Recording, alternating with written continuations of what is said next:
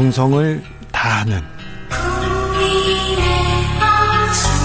국민의 방송. KBS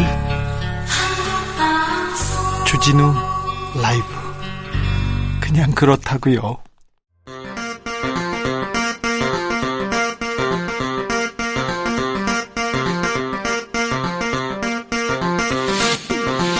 주진우 라이브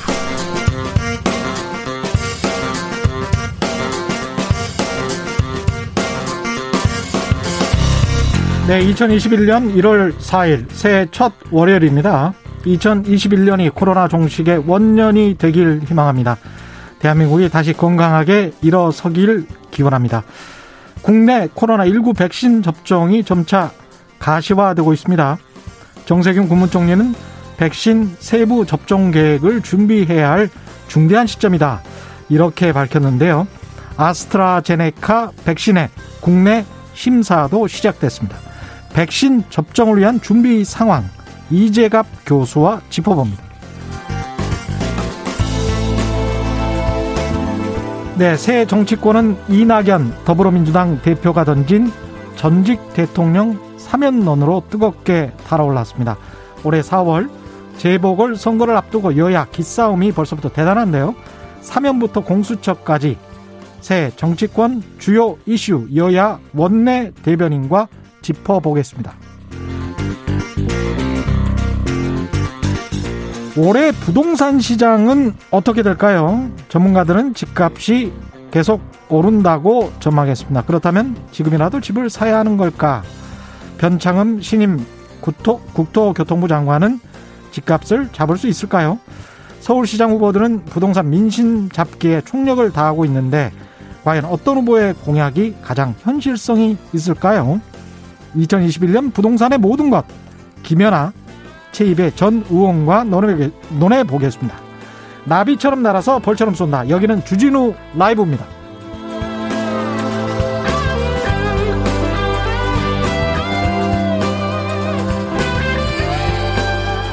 네, 안녕하십니까. 최경령의 경제쇼를 진행하고 있는 진실탐사 엔터테이너 최경령입니다. 지난주 월요일부터 주진우 기자의 자가 격리로 잠시 진행을 맡고 있습니다. 이번 주 수요일까지만 합니다. 예, 목요일에는 자가 격리에서 해제되는 주진우 기자가 돌아올 예정입니다. 3시간 연속으로 지금 방송을 하고 있는 앞으로 할 겁니다. 저한테도 예, 응원 메시지 주신다면 사양하지 않겠습니다. 오늘부터 전국적으로 5명 이상 사적 모임이 금지되는데 새해 첫 주 월요일 어떻게 보내고 계신지 모르겠습니다. 코로나 시대의 시무식 비대면으로 진행한 곳이 많았고 재택근무 하시는 분들도 여전히 많을 것 같습니다. 2021년 정치권에 보내는 여러분의 목소리도 들려주십시오. 예, 시무식 분위기도 전해주시고요. 샵 9730 짧은 문자 50원 긴 문자 100원 콩으로 보내시면 무료입니다. 그럼 오늘 순서 시작하겠습니다.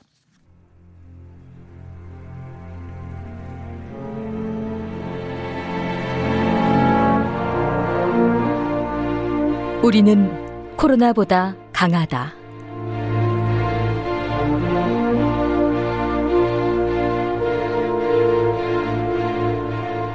자가격리 주진우 기자, 진실탐사 엔터테이너 최경영 기자와 오늘도 함께 흔들림 없이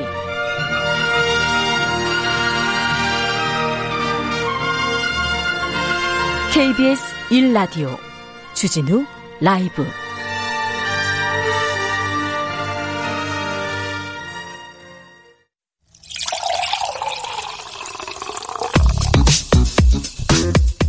네, 진짜 중요한 뉴스만 쭉 뽑아냈습니다. 주 라이브가 뽑은 오늘의 뉴스 주스.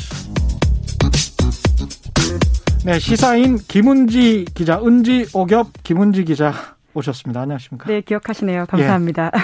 예, 예 보아님은 최경련 기자님 계속 보니까 잘 생긴 것 같아요. 그냥 그렇다고요. 라고 하면서 주진우 톤으로 말씀해 주셨습니다. 이런 코멘트 아주 좋아합니다, 제가. 예. 잘생겼다는 이야기 예, 아주 좋아하고 있습니다. 많이 보내주시기 바랍니다. 예, 코로나19 확진자 현황 볼까요? 예. 네, 오늘 0시 기준으로 발표된 코로나19 신규 확진자는 1,020명인데요. 예. 1월 1일부터 3일까지는 새 연휴 사흘 동안 1000명대에서 800명대를 거쳐서 600명대 중반까지 떨어졌습니다. 예. 그런데 오늘 발표된 신규 확진자 수는 다시 1000명대인데요. 예. 집단 감염이 발생한 서울 동부구치소에서 계속해서 환자가 나오고 있습니다. 음. 동부구치소는 이번엔 5차 전수검사를 했고요. 예. 추가 감염자가 126명이 확인됐습니다. 음. 이로써 동부구치소 에서만 누적 확진자가 예. 1084명이라고 하는데요. 이 중 수용자가 1041명입니다. 그렇군요. 천명대에서 좀 떨어지나 했더니 또 안 떨어집니다. 예. 동부구치소 지금 수용자 10명 중에 4명이 감염됐습니까? 네, 굉장히 높은 비율인데요. 40%네. 네, 네. 40%가 넘습니다. 네. 동부구치소 전체 수용자가 2,419명이라고 하는데요. 이 중에 확진된 수용자가 1,041명이기 때문입니다. 아. 밀집도가 높은 곳에서 확진된 사람과 아닌 사람이 섞여 있어서 계속해서 N차 감염이 이루어지고 있다. 이렇게 전문가들이 보고 있고요. 결과적으로 법무부의 초기 대응에 문제가 있었다고 보입니다. 예. 가장 기초 방역 도구라고 할 수 있는 마스크 지급 이런 것들이 제대로 안 되었다라는 지적이 어허. 지금 나오고 있고요. 예. 지금까지 동부구치소에서는 다섯 차례 전수 검사를 했는데 음. 할 때마다 확진자가 계속 늘어나고 있다고 합니다. 예. 그러니까 처음에는 음성이었다가 뒤늦게 또 양성으로 나오는 사람들이 있다고 하는데요. 음. 그렇기 때문에 전문가들은 이제 점수 검사를 하기보다는 1인 1실로 모두 분리해 놔야 된다 이렇게 강조하고 있는데요. 예. 현재 법무부는 동부구치소에서 5차 검사까지 음성 판정을 받은 수용자를 다른 교정시설로 이송해서 수용 인원을 낮추고 있다라고 밝 히고 있습니다. 1인 1실로 모두 분리해 놓 보면은 제일 좋을 거는 같은데 이게 수용 시설이 있을지 모르겠습니다. 구치소에 예, 공간의 문제가 사실 있기 때문에 그게 그렇죠. 당장은 쉽지 않은데요. 예. 그만큼 시급하기 때문에 전문가들은 분리가 가장 답이다 이렇게 이야기하고 있습니다. 예. 지금 유지되고 있는 사회적 거리두기 단계는 17일까지로 연장됐죠? 네, 그렇습니다. 예. 수도권은 2.5단계, 비수도권은 2단계 그대로 음. 유지가 되는데요. 네. 게다가 수도권에만 적용돼 왔던 5인 이상 사적 모임 금지 이게 전국으로 확대가 됩니다. 음. 이러한 방역 수칙을 위반하면 운영자에게는 300만 원 이하, 예. 이용자에게는 10만 원 이하의 과태료가 각각 부과가 되고요. 예. 다만 그동안 금지되었던 수도권 지역 학원 및 교습소, 전국의 스키장은 제한적으로 운영이 허용됩니다. 제한적으로 허용된다면 어떤 조건이 붙는 건가요? 네, 그렇습니다. 전국 스키장 등 겨울 스포츠센터 수용 인원을 3분의 1 이내로 제한한다라고 아, 하는 건데요. 예. 게다가 9시 이후에는 문을 닫아야 합니다. 아. 수도권의 학원과 교습소도 9명 이하로만 운영이 가능하고요. 예. 동시간대 학원 학생 수를 말하고요. 예. 전국의 정교 시설에서는 정규 예배, 미사, 법회 등은 비대면으로 진행해야 되고 종교 시설이 주관하는 모임이나 식사도 금지가 됩니다. 음. 다만 결혼식, 장례식, 각종 시험 등은 예외적으로 허용이 되긴 하는데요. 예. 이 또한 인원수는 2.5단계가 적용되는 수도권에서는 50명 미만, 2단계가 적용되는 비수도권에서는 100인 미만으로 가능하다고 합니다. 네.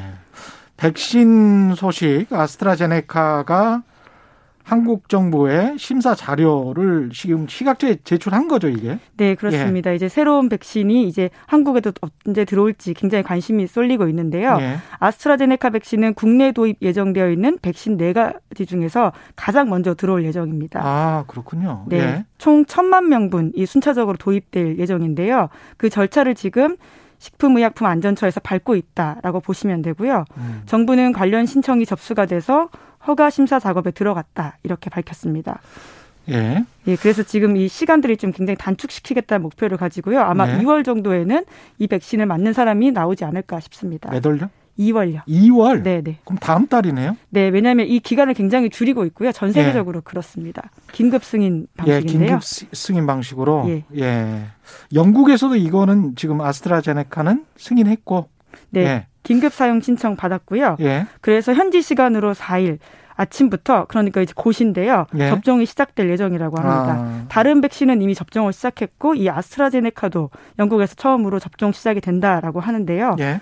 집단 면역의 효과가 있으려면 어, 아스트라제네카를 많은 사람들이 맞아야 하지 않습니까? 예. 이제 그러다 보니까 이 아스트라제네카가 생산이나 유통하는 방식에서 굉장히 유리한 면들이 많아서 예. 집단 면역 형성하기 형성하기엔 좋은 백신이다 이런 평가들이 많습니다. 예. 또 칭찬 댓글이 왔기 때문에 편파적으로 제가 또 읽겠습니다. 예. 최경련 기자님, 경제 뉴스도 잘 듣고 있습니다. 주 기자님 자가격리 덕에 강행군 하시네요. 힘내시고요. 최경령 기자 이름으로 삼행시 갑니다. 최 최고로 잘하는 기자가 주진우인 줄로만 알았어요. 경 굉장히 잘하는 사람이 있는 줄 몰랐죠. 영 영화의 날씨에도 끄떡없이 잘 진행해 주시는 최경령 기자님이 최고야. 아, 예, 고맙습니다. 네, 굉장히는 경상도 사투리식으로 예. 해석을 예. 해주셨네요. 예. 그래야죠. 뭐 어떻게 어떻게 하겠어요, 이거. 예. 다른 나라 백신 접종은 잘 됩니까 지금?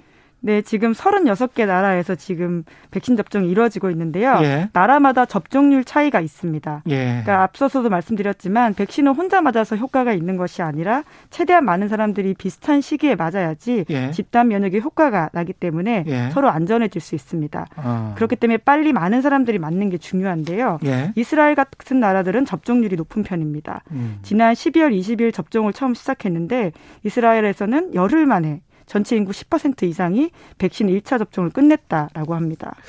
근데 이게 지금 36개 나라라고 하셔서 청취자 여러분이 깜짝 놀라셨을 거예요. 보통 네, 영국, 미국, 뭐 이스라엘 이런 정도로만 생각을 하고 있고 36개 나라나 되나 이렇게 생각하실 텐데 러시아, 중국도 지금 맞고 있죠. 네, 근데 이제 접종률이 굉장히 차이가 많이 나기 때문에 아직까지 그 효과를 보기에는 네. 큰 차이들이 있고요. 거기다 자체적으로 개발한 지금 백신이잖아요. 예, 그렇습니다. 러시아와 중국은 특히 그러하고요. 네. 게다가 우선 순위에서 차이가 나기 때문에 사실 미국 같은 나라도 제가 이따 말씀드리려고 했는데 네. 의료진과 고령의 연령층 위주로 먼저 시작되고 있고 음. 전반적으로 일반인들이 맞으려면 여름, 가을 정도 돼야 된다 이런 평가들이 그렇죠. 나오고 있습니다. 그래서 이게 서방 진영에서 만든 백신하고 러시아나 중국에서 자체적으로 만든 백신이 또 아프리카 일부 나라, 남아메리카 일부 나라에서 지금 맞고 있는 것 같은데 참 걱정이 되기도 하고 이거 어떻게 해야 되는지 모르겠습니다. 우리야 뭐 서방 진영 제약회사에서 만든 백신을 지금 승인하는 절차가 그렇죠. 남겨 있는 거고요. 예. 잘 모르겠어요. 이 상황을 지금 접종률이 낮은 나라는 지금 어디인가요? 네, 앞서 말씀드린 것처럼 미국이 예. 가장 대표적인데요. 그렇죠. 전 세계에서 두 번째로 백신 접종을 시작했습니다. 음. 그런데도 접종률이 1%밖에 되지 않는데요. 예. 이 인프라가 부족하기 때문이다라는 비판들이 많습니다.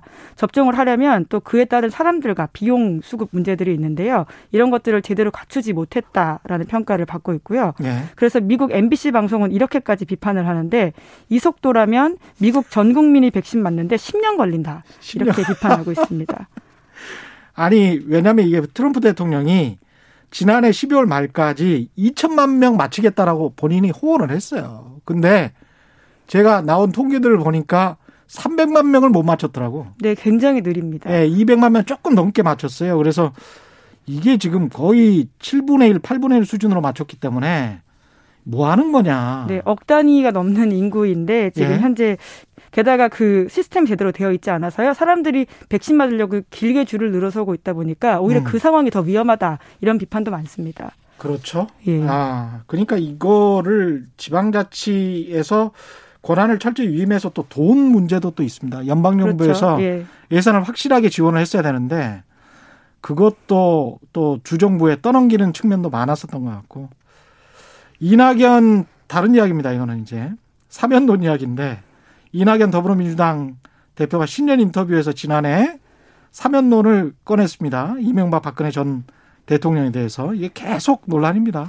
네, 네, 연휴 내내 정치권에서는 가장 뜨거운 네. 이슈였는데요. 네. 이에 대해서 더불어민주당 당원과 여권 지지자들의 반발이 거셌습니다. 음. 그래서 더불어민주당에서는 어제 비공개 최고위원회 회의를 열어서 국민 공감대와 당사자 반성이 중요하다. 이렇게 이야기하면서 한 발 물러서는 모습을 보였습니다. 국민 공감대와 당사자 반성이 중요하다. 네, 예. 그런 이야기를 하면서 일종의 조건을 걸면서 약간 회군하는 모습을 보인 건데요. 예. 네, 그런데 또 이제 이명박 전 대통령 쪽에서는 이런 음. 반응이 나왔습니다. 이명박 이, 대통령 쪽 네, 예. 쪽인데요. 예. 뭐 당연히 대... 이재호 네, 그렇습니다. 왜냐하면 당사자는 지금 예. 그 동부구치소에 있다가 병원으로 옮긴 상태이기 때문에 예. 인터뷰를 하기 쉽지 않고요. 예. 이재호 국민의힘 상임 고문은 이런 이야기를 했는데 당사자의 반성에 대한 조건을 이야기하면서요. 음. 시중의 자범들에게나 하는 얘기다. 이렇게 반응했다고 합니다. 아. 당사자들 입장에서는 2년, 3년 감옥에서 산 것만 해도 억울한데 예. 내보내 주려면 곱게 내보내 주는 거지 무슨 소리냐 이렇게 예. 발언했다고 합니다. 아. 그렇군요. 반성에 대한 이야기는 전혀 하고 있지 않다고 보이고요. 예. 그런 것들은 자범에게나 하는 얘기다 이렇게 이야기했습니다. 받아들인 게 많이 차이가 나네요. 온라인에서는 정이나 미안해, 정이나 갑자기 이제 정인이라는 이름이 나왔는데 TV 프로그램 때문에 이렇게 된 겁니까? 추모 열기가 계속 이어지고 있나요? 예, 예. 다른 방송사에서 한 보도 프로그램 때문인 건데요. 예. 어, 유명 연예인들뿐만이 아니라 정치권에서도 이런 반응들이 이어지고 있습니다. 음. 16개월 영아 정인이를 상습적으로 폭행하고 학대해오다가 끝내 사망에 이르게 한 양부모에 대한 이야기인데요. 예. 이두 사람이 현재 재판에 넘겨졌습니다. 음. 그래서 13일 날 재판이 처음 열린다고 하는데 예. 하지만 이들에 대한 엄벌이 더 필요하다라고 국민들의 진정서가 재판부로 쏟아지고 있다고 합니다. 예. 현재 두 사람은 각각 아동 학대 치사 혐의 그리고 아동복지법 위반 혐의로 기소가 되어 있는데요. 하지만 이 혐의가 아니라 살인죄를 적용해야 된다. 이런 이야기도 나오고 있습니다. 예. 리먼 김님은 사과도 반성도 없는 범죄자 사면이 통합 조건이라면 대체 그 통합 대상은 누구인 건지 이런 주장을 하셨습니다.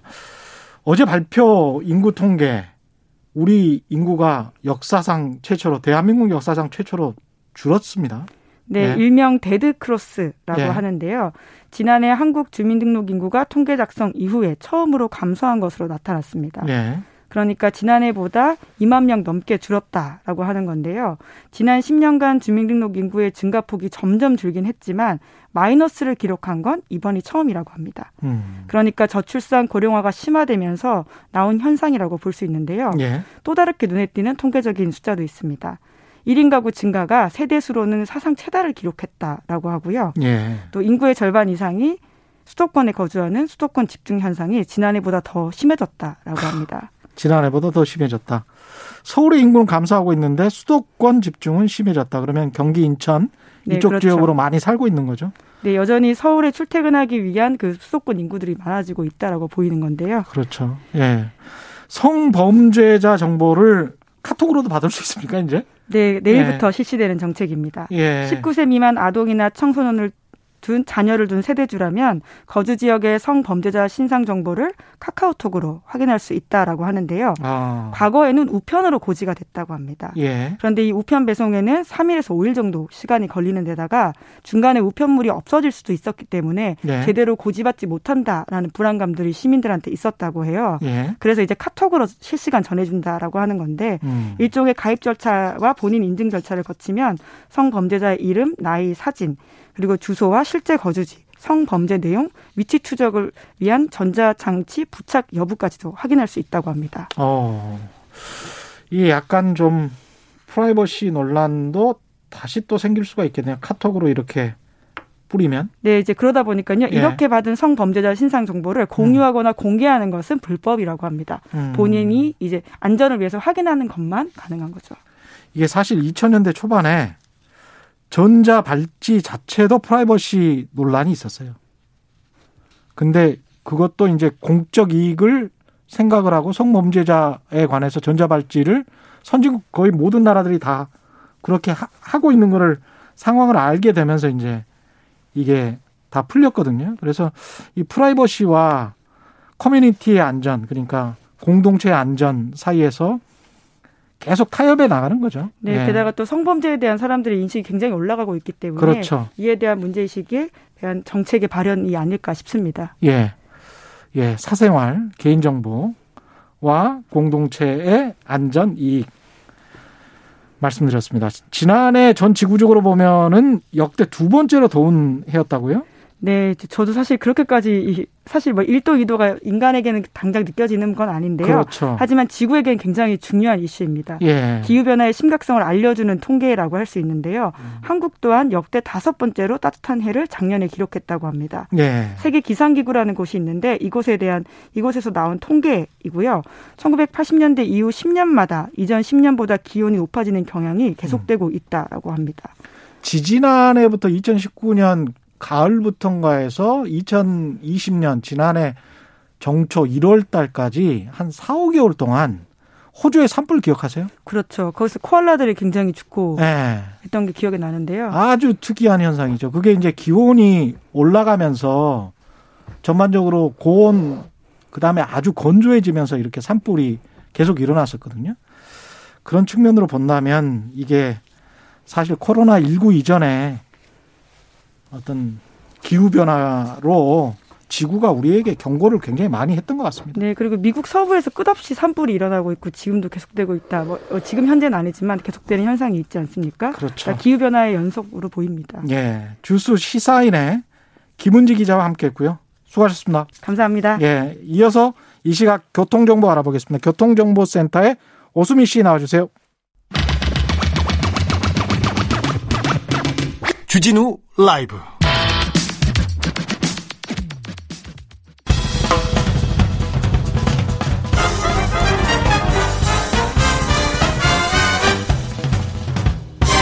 훅 인터뷰. 네, 모두를 위한 모두를 향한 모두의 궁금증 훅 인터뷰. 2021년 올해는 서울시장, 부산시장 재보궐 선거가 있는 해죠. 재보궐 결과가 향후 대선에도 영향을 미치게 될 것 같습니다. 새해 첫날 이낙연 더불어민주당 대표가 쏘아올린 화두 정치권을 뒤흔들고 있고요. 이명박 박근혜 전 대통령 사면론 아주 뜨겁습니다. 이 외에도 올 한 해 정치권을 뒤흔들 뜨거운 이슈들 여야 원내대변인 모셔서 이야기 나눠보겠습니다. 제 왼쪽에는 박성준 더불어민주당 원내대변인 나와 계시고요. 안녕하십니까? 네, 안녕하십니까? 반갑습니다. 예, 그리고 맞은편에 최영두 국민의힘 원내대변인 나와 계십니다. 안녕하십니까? 네, 안녕하십니까? 예, 올해 들어서 첫 정치인들 인터뷰인데 청취자분들께 새해 인사 좀 해주십시오. 제가 먼저 하나요? 예, 네, 네. 예. 2021년 새해가 밝았습니다. 2020년 상당히 어둠의 터널을 지나왔는데요. 음. 2021년 아, 좀 밝은 해가 됐으면 하는 바람 들고 힘차게 출발하고 예. 어, 모든 분들에게 좋은 일이 있기를 기원하면서 오늘 인터뷰에 응하겠습니다. 예. 최 대표님. 예. 예, 코로나의 긴 겨울 터널이 끝이 언제인지 모르고 계속되고 있습니다. 음. 이 국민들이 이동의 자유, 모임의 자유, 어, 종교의 자유까지 다 지금 희생당하고 있습니다. 그런데 예. 언제 끝날지 어려운 상황이고 더더구나 이 소상공인과 생업이 걸린 사람들은 집합 금지 업종 그리고 뭐 여러 업종의 사람들이 너무너무 힘듭니다. 이 볼 때마다 정말 눈물겨운 겨울인데 이 코로나 겨울을 빨리 끝내고 음. 백신의 붐을 만들겠다. 저희 국민의힘이 약속했습니다만 최선을 다하겠습니다. 뒤늦게 대통령까지 나서셨는데 음. 이런 화이자, 모더나, 아스트라제네카 이런 개별 회사뿐 아니라 예. 주요 5번과도 같이 노력해서 예. 빨리 하루 빨리 국민에게 백신을 공급해야 됩니다. 백신이 예. 경제고 백신이 민생입니다. 빨리 신중년에 백신의 봄, 국민의 봄 반드시 만들겠습니다. 최 대변인께서 백신 이야기를 많이 하셔서 백신 이야기부터 할게요. 네네. 네. 대통령 사면 이야기는 좀 이따가 하고요. 전직 대통령. 네네. 일단 지금 이제 뒤늦게 나섰다. 대통령도 뒤늦게 나섰다. 이렇게 최 대변인이 말씀하셨는데 박성준 대변인 어떻게 생각하십니까? 뭐 뒤늦게 네. 낮은 건 아니고요. 네. 우리가 네. 볼때 이제 코로나 문제를 해결하기 위해서는 몇 가지가 있지 않습니까? 특히 이제 방역에 대한 부분을 철저히 해야 되는 거고 또 사전적인 준비를 위해서는 백신에 대한 거 그리고 추후에 이제 치료제까지 이제 개발을 해야 되는 건데 아, 전 세계가 사실은 이제 백신 개발을 위해서 온 힘을 다 기울이지 않았습니까? 근데 백신 개발이 얼마나 어려운지 다들 우리 국민들이 알고 있고 또 백신이 하루빨리 신속하게 보급되기만을 기다리고 있는 건데 아, 특히 이 백신의 안정성에 대한 부분, 우리가 이제 신속성과 안정성을 다 두 가지를 추구를 해야 되는 건데 네. 정부라든가 여당의 입장에서는 책임을 져야 되기 때문에 특히 이제 안정성에 무게를 줄 수밖에 없었던 상황이었고요. 또 안정성이었지만 백신에 대한 확보도 충분히 했다. 그 결과 전 국민이 접종할 수 있는 5,600만 분의 백신 구매 계약을 이뤘다라는 거 이미 이제 알려진 사실이고요. 어, 빠르면 음, 올해 2월에서 3월 경에는 아스트라제네카 접종을 시작할 수 있을 것으로 보이고 또 얀센과 모더나가 2분기 안에 그리고 화이자가 3분기에 아, 접종을 개시할 것으로 지금 예측하고 있습니다. 예. 최 대변인께서는 좀 늦었다 이렇게 판단하시는 네, 이게 백신이 속도의 문제입니다. 이게 네. 지금 벌써 이스라엘 같은 나라들은 음.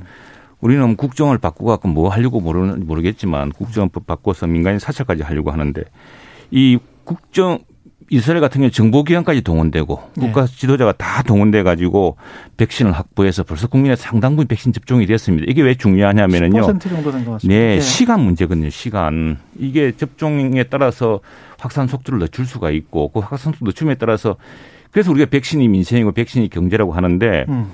그동안 우리 대통령께서 또 여당 지도부가 안정성이 더 문제다. 아, 그리고 우리나라가 어 백신에 이 저 다른 나라 백신 다 맞아보고 음. 그 안전성을 관찰할 수 있는 기회를 가지게 된 게 얼마나 다행인지 모른다는 세상 물증 모르는 소리를 했습니다. 그 시간에 바로 그 시간에 바이든 당선자는 백신을 맞았습니다. 음.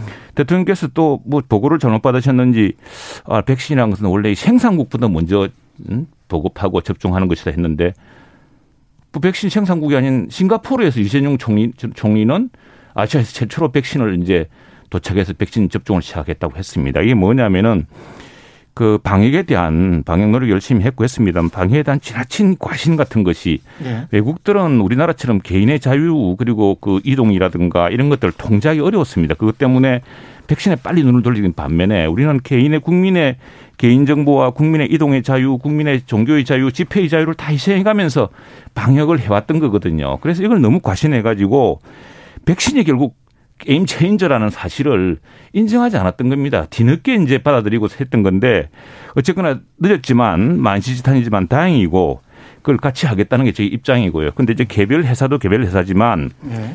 주요 우방국이나 동맹국은 이미 10배씩 비축한 곳이 있습니다. 음. 그것도 이제 시간차가 좀 있겠지만은 이 개별 회사랑 협상이 어렵고 한다면은 그런 국가 간의 어떤 관계를 이용해서 과거 우리가 어 국제 통화가 측면에서는 비교가 안 되는 원화와 달러를 서로 맞보정해 가면서 외환 위기, 금융 위기를 극복한 사례가 있지 않습니까? 그것처럼 예, 예, 네. 통화 수합 같은 개념을 확장해서 예. 우리가 백신을 양산할 기술은 뛰어납니다. 우리나라가 개발은 잘 못하지만 그리고 또 백신을 살 돈도 지금 예산도 충분합니다. 지금 이제 다만 백신 회사들이 이미 입도 선매가 많이 돼 있기 때문에 우리한테 빨리 가져올 수 있는 물량이 좀 제한적이죠. 그래서 그걸 먼저 확보한 선진국부터 좀 먼저 받아서 하는 방법도 외교적 노력도 해야 되지 않겠느냐. 자기 나라 국민들 백신 접종하는 거를 그걸 수합을 하는 나라가 있을까요? 그건 이야기를 해봐야죠. 통화 수합 같은 경우는 통화 수합 같은 경우는 사실은 예. 통화 가치상 뭐 전혀 가치도 안 되는 것인데 예. 충분히 이제 야당 입장에서 이제 걱정하는 목소리로서 그렇지, 해야죠. 왜냐? 어. 해볼까요? 지금 그 말씀도 네. 어, 좀 외교적 상상력의 부족이라고 볼 수 없는 게 아, 그렇습니까? 지금 주한미군의 첫 접종이 시작되지 않습니까? 우리 카츄샤한테 지금 네. 접종하고 있습니다. 카츄샤 네. 접종을 할 거냐 말 거냐 우리 정부가 고민하고 있는 거 아닙니까? 네.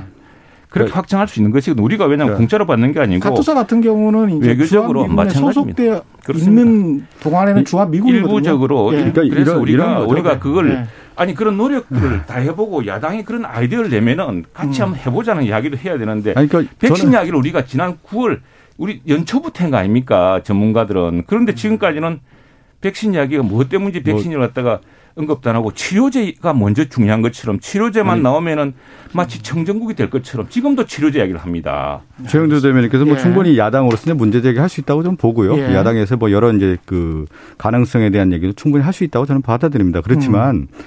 어, 정부에서 어떤 일을 체계적으로 할 때는 가장 중요한 게 안정에 대한 부분을 확보해야 되는 거 아니겠습니까? 네. 우리가 국가가 존재하는 이유가 뭡니까? 국민의 생명과 안전을 보장할 때 국가의 어떤 존립 가치가 있는 것처럼 예. 백신 개발을 그러면 백신에 대한 어떤 그 확보 문제를 정부가 소홀히 했냐? 그렇지는 않지 않습니까? 그것이 분명히 5,600만 분의 백신을 확보했다는 말씀 을 다시 한번 드리고 특히 방역과 관련된 부분에 대해서는 전 세계에서 코리아 방역에 대해서 선도 모델로 인정하고 있는 분야, 분야고 또 하나는 치료제에 대한 부분도 이것은 같이 가야 되는 문제입니다. 그러니까 우리가 이제 이 코로나 문제를 해결할 때 하나에만 집중해서는 되는 문제가 아니고 네. 같이 이 세 개가 시스템적으로 맞물려 갈 때만이 코로나를 극복할 수 있는 것이죠. 음. 방역, 또 백신, 치료제 그 얘기하고 거기에 따라서 일을 추진할 때는 신속하게 추진하고 또 하나는 거기에 안전을 추구하고 어, 이 문제에 이 접근에 있어서는 국민의 신뢰가 매우 중요한 문제이기 때문에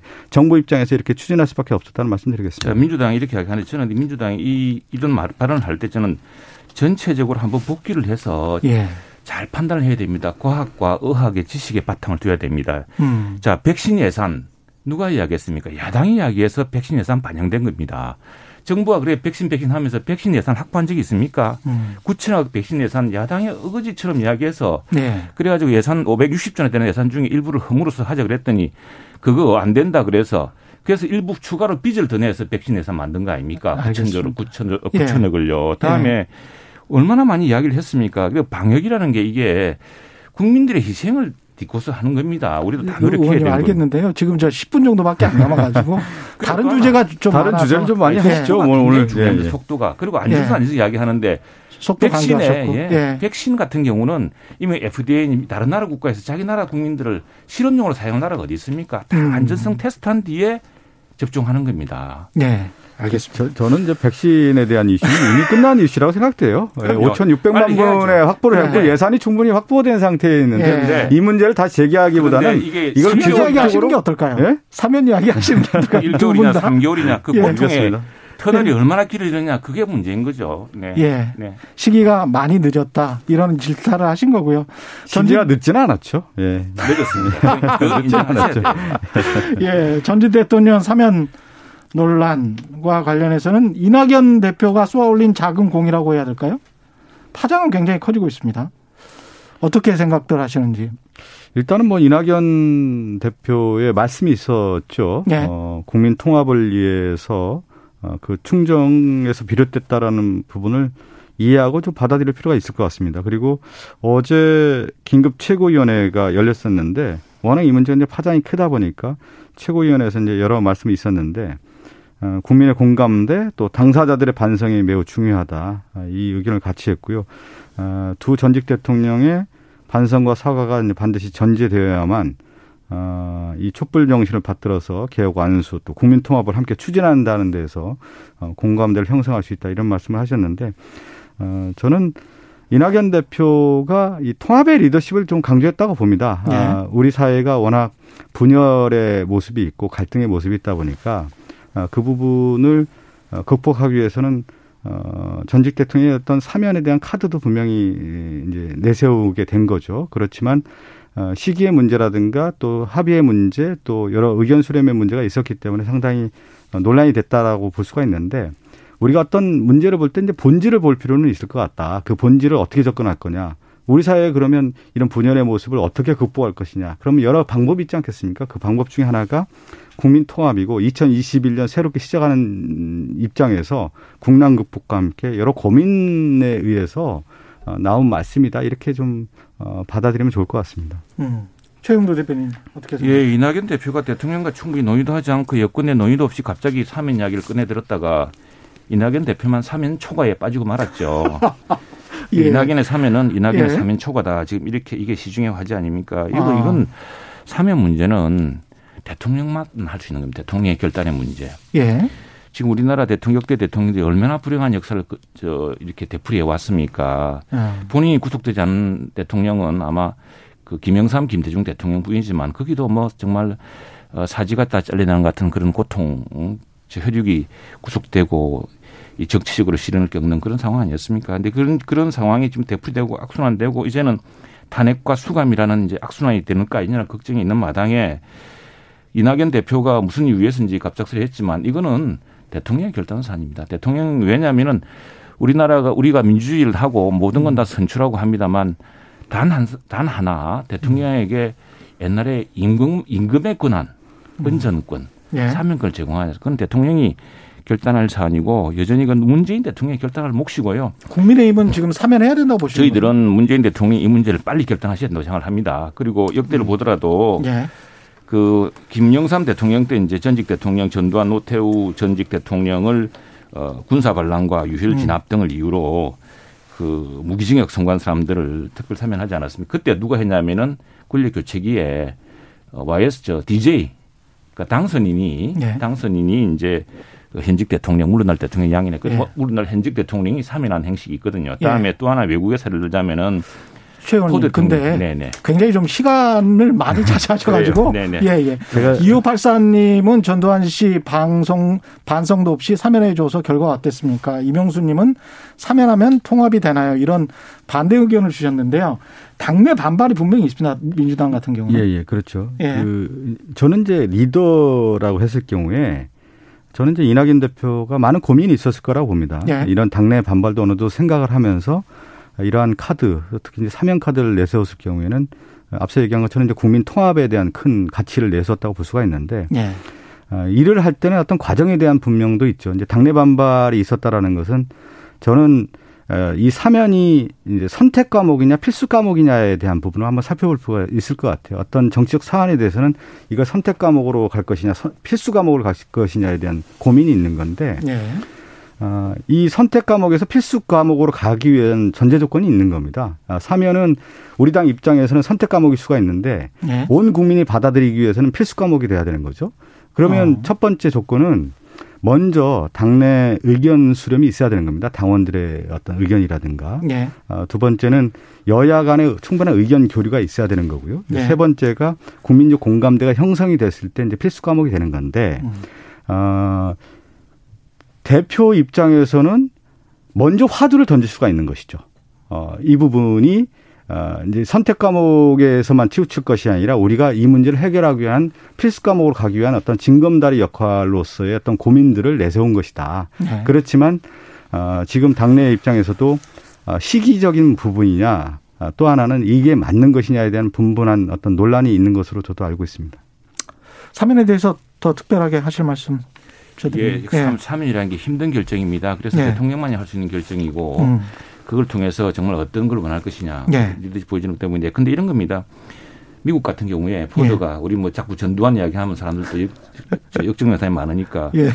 포드 대통령이 사실은 예. 재선도 실패하고 참 별로 그 현적이 없는 대통령이 지금 가장 위대한 기록을 남고 있는 것은 예. 닉슨이라는 닉슨. 전직 대통령의 예. 사면이었습니다. 예. 그러면서 취임 초기에 지지율이 절반으로 곤두박질 쳤는데 그로부터 20년 30년 뒤에 미국을 분열해서 벗어낸 건져낸 큰 지도자였다라는 평가를 받고 있습니다. 근데 네. 그 우리가요, 그 최 앵커가 여러 이제 질문을 하지만 역사를 바라볼 때두 음.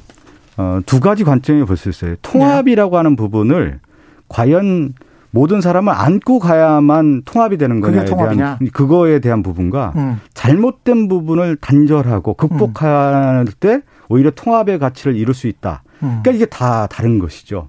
아, 그러니까 음. 우리가 우리나라 역사의 어떤 그 면면을 살펴보면 음. 잘못된 부분에 대한 어떤 수정이라든가 네. 그것을 올바른 가치 이것을 세우지 못했다라는 부분 때문에 오히려 통합되지 못했고 분열됐다라고 하는 시각이 있습니다. 역사를 음. 바라보는 어떤 시각들이 있는 네. 것이죠. 그러한 차원에서 저는 사면에 대한 부분도 바라보는 시각이 있다. 아, 이렇게 좀 보고 접근할 필요가 있는 것이죠. 과연 그러면 역사에 대한 시각이 있을 때 야당도 그렇고 여당도 그렇고 음. 역사에 책임지는 사람은 누구냐에 대한 부분까지 같이 가는 것이죠.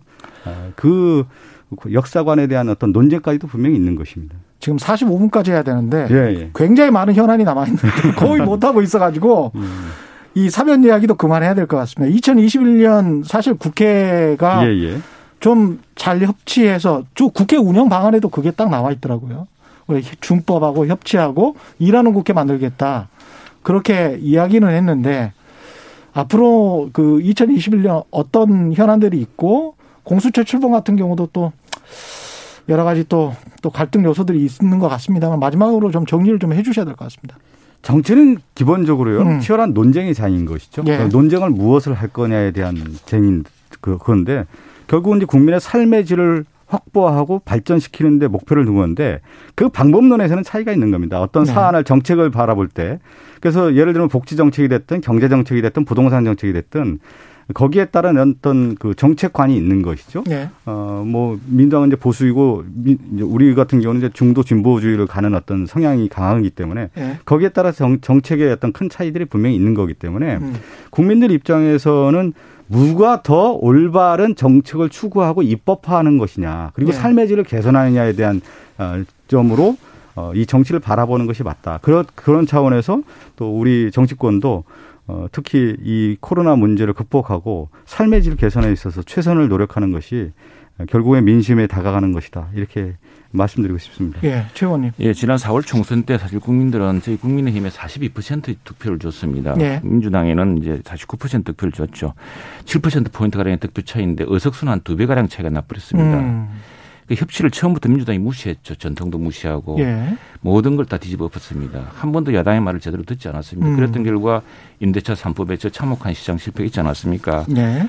그리고 무슨 검찰 개혁 한다면서 검찰이 수사 뺐는데 온통 머리를 집중하고 있습니다. 그 사이에 코로나 백신의 문제 뭐 등등해서 야당과 협의하고 야당이 정말 한번 대통령한테 혹은 청와대 참모들한테 음. 여당의 그 지도부들한테 여당 의원들한테 설득하려고 해도 설득할 시간도 주지 않았습니다. 음. 이런 것들을 이제 이번에는 좀 바꿔야 되고요. 그리고 모든 우리 대통령들을 한 번밖에 못 합니다. 그렇다면 역사에 남는 대통령이 되셔야 되고 지금까지는 어쨌든 정파라든가 또는 지지자 이익을 위해서 해야겠지만 이제부터는 역사에 남는 대통령이 되셔야 되고 역사에 남는 정부가 돼야 됩니다. 초당파진 것만 바라보고 저는 노무현 대통령께서 막판에 지지자들부터 배면받고 해서 힘드셨지만 그래도 다시 재평가받는 이유는 장파, 정파 자신의 지지자가 아니라 비록 야당이 그 당시에 뭐 힘껏 도와주지도 못했지만 네. 그러나 국가적 이익을 위해서 한미 FTA 추진이라든가 또 동맹의 문제라든가 이런 데서 큰 결단을 내렸기 때문에 지금 10년 뒤, 20년 뒤에 평가받고 있다 생각합니다. 그런 측면에서 저는 좀 역지사지해서 우리 네. 정치를 민생을 중심으로 좀 이끌어 나갔으면 좋겠습니다. 하실 말씀, 추가하실 말씀 없죠? 네. 뭐 결국은 뭐. 네. 국가 이익이라는 표현을 했는데요. 음. 어, 이제 국가 이익이라고 하는 경우는 결국엔 이제 국내 문제하고 이제 국제 문제가 같이 있는 겁니다. 예. 아, 예를 들어 국제 문제에서는 북한 문제, 남북 문제, 대미 관계를 어떻게 할 거냐에 대한 큰 그림이 있는 거고 대내 문제에서는 특히 경제 정책 또 사회 개혁에 대부분 여러 가지 이제 있는 건데 예. 어, 저는 민주당이 여러 개혁적인 작업들을 해왔다고 보고요. 그 음. 부분에 대한 것을 어, 안정화시키고 연착륙시키는 것이 매우 중요하다고 생각됩니다. 그렇게 네. 하기 위해서 어, 최선의 노력을 기울이겠다는 말씀하겠습니다. 네, 지금까지 여야 입장 박성준, 최영두 원내대변인께 들어봤습니다. 고맙습니다. 네, 감사합니다. 네, 감사합니다. 고맙습니다.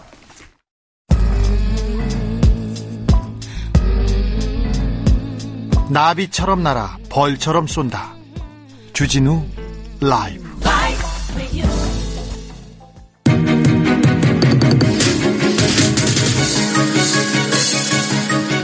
네, 코로나19 상황실로 이어갑니다. 정부가 지난해 말 5,600만 명분의 코로나19 백신 계약을 완료했습니다.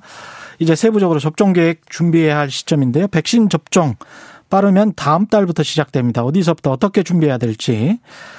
이재갑 한림대학교 강남 성심병원 감염내과 교수 나오셨습니다. 안녕하십니까? 네, 안녕하세요. 예, 전화로 연결돼 있습니다. 아, 목소리가 좀 안 좋으시네요. 아, 좀 목이 좀 잠겼습니다. 예. 예, 아주 일을 많이 하시니까 지금 확진자 수 같은 경우는 좀차 안 줄어듭니다. 천 명 왔다 갔다 해서. 네, 사실 어제 그 일요일이었음에도 불구하고 연휴 음. 마지막 날이었는데도 천 명 이상 나왔거든요. 예. 전날은 뭐 600명대 나오긴 했지만. 예. 그래서 아직도 일단은 전반적인 유행 상황 자체가 꺾인 건 아닌 것 같다 생각이 들고요. 예. 특히 어제 같은 경우는 전국적으로 집단 발병이 상당히 많이 확인이 됐거든요. 예. 뭐 교회나 요양 시설이나 뭐 이런 데서의 확진자들이 계속 늘어나고 있는 상황이라서 일단은 이런 좀 대규모의 확진자 적어도 한 50명에서 100명 수준 단위의 그런 집단 발병이 이렇게 계속 일어난다 그러면 유행이 빨리 잡아 잦아들기는 상당히 어렵지 않을까 생각이 듭니다. 예. 지금 정세균 국무총리가 오늘 계약 마친 코로나 백신 도입이 차차 확정돼 가고 있고 세부 접종 계획을 준비해야 할 중차대한 시점이다 이렇게 말을 했는데요.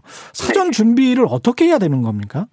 어, 일단 이제 백신이 종류도 지금 국내에서, 우리나라에서 계약한 것만 4개 회사 백신인데다가 백신 네. 접종 방법도 좀씩 다르고요.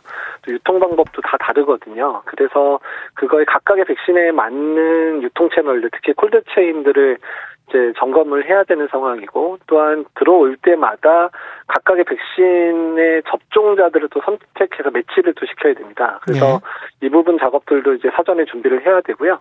어쨌든 이제 이런 접종의 단계별 또한 접종 대상자를 선정하는 작업들 이런 부분들이 이제 조기에 이제 달성이 돼 있어야 들어오는 대로 그 순서대로 접종이 시작될 수 있기 때문에 아마도 네. 이번 달 다음 달은 접종 준비만 해도 상당히 버거운 시간들을 보내게 될 것 같습니다.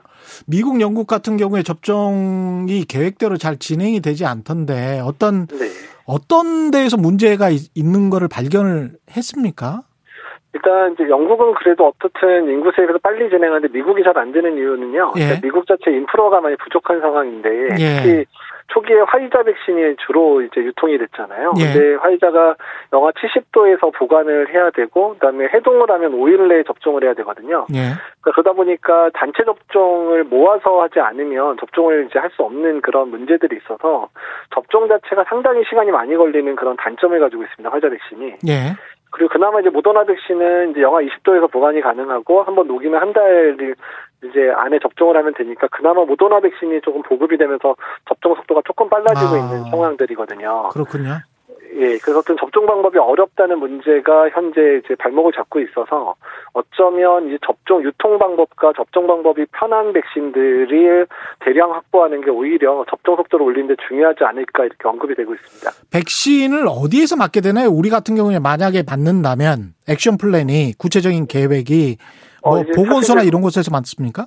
아, 이게 사실 이제 우리나라는 이미 인플루엔자 예방접종 때 기억하시겠지만 국가 예방접종 사업 체계를 잘 만들어 놓고 있거든요. 예. 그래서 예. 인플루엔자 접종이 두 달 사이에 올해 뭐 작년 3천만 명까지 예상했지만 이제 2천만 명 넘게 접종이 가능한 국가입니다. 그래서 예. 주로 이제 우리나라는 이제 만여 개 이상의 의원급에서도 다 예방접종이 가능하게 시스템을 구축해 놓은 상황이고요. 예. 병원급 의료기관 또 보건소까지 다 접종이 가능하기 때문에 예. 그래서 이제 냉장 보관이 가능한 아스트라제네카나 얀센 백신 같은 경우는 전 국의 모든 의원급에서도 접종이 가능하도록 아마 보급이 될 가능성이 높고요. 예. 일단 화이자 백신 같은 경우는 이제 영하 70도의 해동 문제가 있어서 이제 대형 병원이라든지 아니면 이제 접종 센터를 따로 만들어서 접종을 해야 되는 그런 상황이 될 것 같습니다. 아스트라제네카 말씀하셨는데 아스트라제네카를 식약처에서 지금 허가 심사를 하고 있는 거잖아요. 네, 그렇습니다. 그래서 이미 이제 지난달부터 사전 심사라 그래서 사전 자료들을 확보해서 내용을 이제 전 검증을 작업을 시작했었고요. 네. 이제 회사에서 이제 서류를 냈기 때문에 본격적으로 이제 심사를 해서 실장 40일 이내로 되지만 아마도 더 빠른 시간에 사전 네, 이미 이제 조사를 하고 있었기 때문에 더 빠른 시간 안에 허가가 날 가능성도 있어 보입니다. 이탈리아에서 코로나19 백신을 맞았던 의사가 엿새 뒤에 다시 코로나 양성 확진 판정을 받았다. 이렇게 현지 언론이 보도를 했는데 네. 이런 경우는 어떻게 봐야 됩니까? 어, 이거는 이제 불안정 접종이라고 표현하는데요. 네. 접종을 하고 나서 예방 접종의 효과는 최소 2주 이상은 경과돼야 효과가 나타나는데 네. 그 전에는 언제든 감염이 가능하기 때문에 이거는 아. 불안정 접종에 의한 감염이다라고 보셔야 됩니다. 예. 그래서 아직까지 예방 접종 효과가 나타나기 전에 감염된 걸로 보면 될 것 같습니다. 그다음에 영국에서 그 새로 발견된 변이 바이러스 같은 경우에는 지금 백신이 효과가 있는지 없는지는 확실치 아는 겁니까? 어떻습니까? 어, 일단 이제 그 바이러스 학자, 바이러스만 주로 연구하시는 학자분들 얘기로는 예. 일단은 지금 정도의 변이 수준 자체는 바이러스의 모양을 크게 바꾸지 않으니까 예. 항체, 그러니까 백신이 만들어낸 항체의 영향을 크게 벗어나지 않을 거라고 지금 예측은 하고 있고요. 예. 실제로는 영국에서 접종이 이루어지고 있잖아요. 그래서 네. 영국에서 지금 변이 바이러스에 의한 그런 백신 접종자에서의 감염 자체를 조사를 시작을 했습니다. 그래서 음. 그 결과를 보게 되면 얼마나 영향을 줄지는 이제 확인하게 될 것 같은데요. 일단은 뭐 영향이 크지는 않을 것 같다는 게 현재 의견의 대세이긴 합니다. 사회적 거리두기 수도권 2.5단계, 비수도권 2단계를 17일까지 2주 연장하기로 이제 정부가 했는데 이 네. 조치가 지금 현재 상황에서 여전히 적절합니까? 그러니까 일단 뭐 지금 확진자 숫자가 줄어들고 있지는 않은 상황이라 그러니까 지금 1.5단계 수준 자체가 만들어 놓은 게 딱 그냥 천명대의 정점을 만든 것 같습니다. 그리고 예. 그냥 특별 방역에 그나마 좀 기대고는 있는데 지금 특별 방역이 5인 이상 소모임을 다 금지를 했잖아요. 예. 그래서 이 부분들이 잘 지켜졌 면 조금 줄지 않을까 예상을 하는데 어떻든 강력한 수단을 동원하지 않으면 언제나 이게 떨어지는 숫자는 상당히 더디게 나타날 거거든요. 떨어지더라도. 예. 그래서 일단 뭐 정부 차원에서 3단계 올릴 생각이 없으니 저희야 뭐 제가 어떻게 설득할 수 있는 상황도 아닌 것 같고.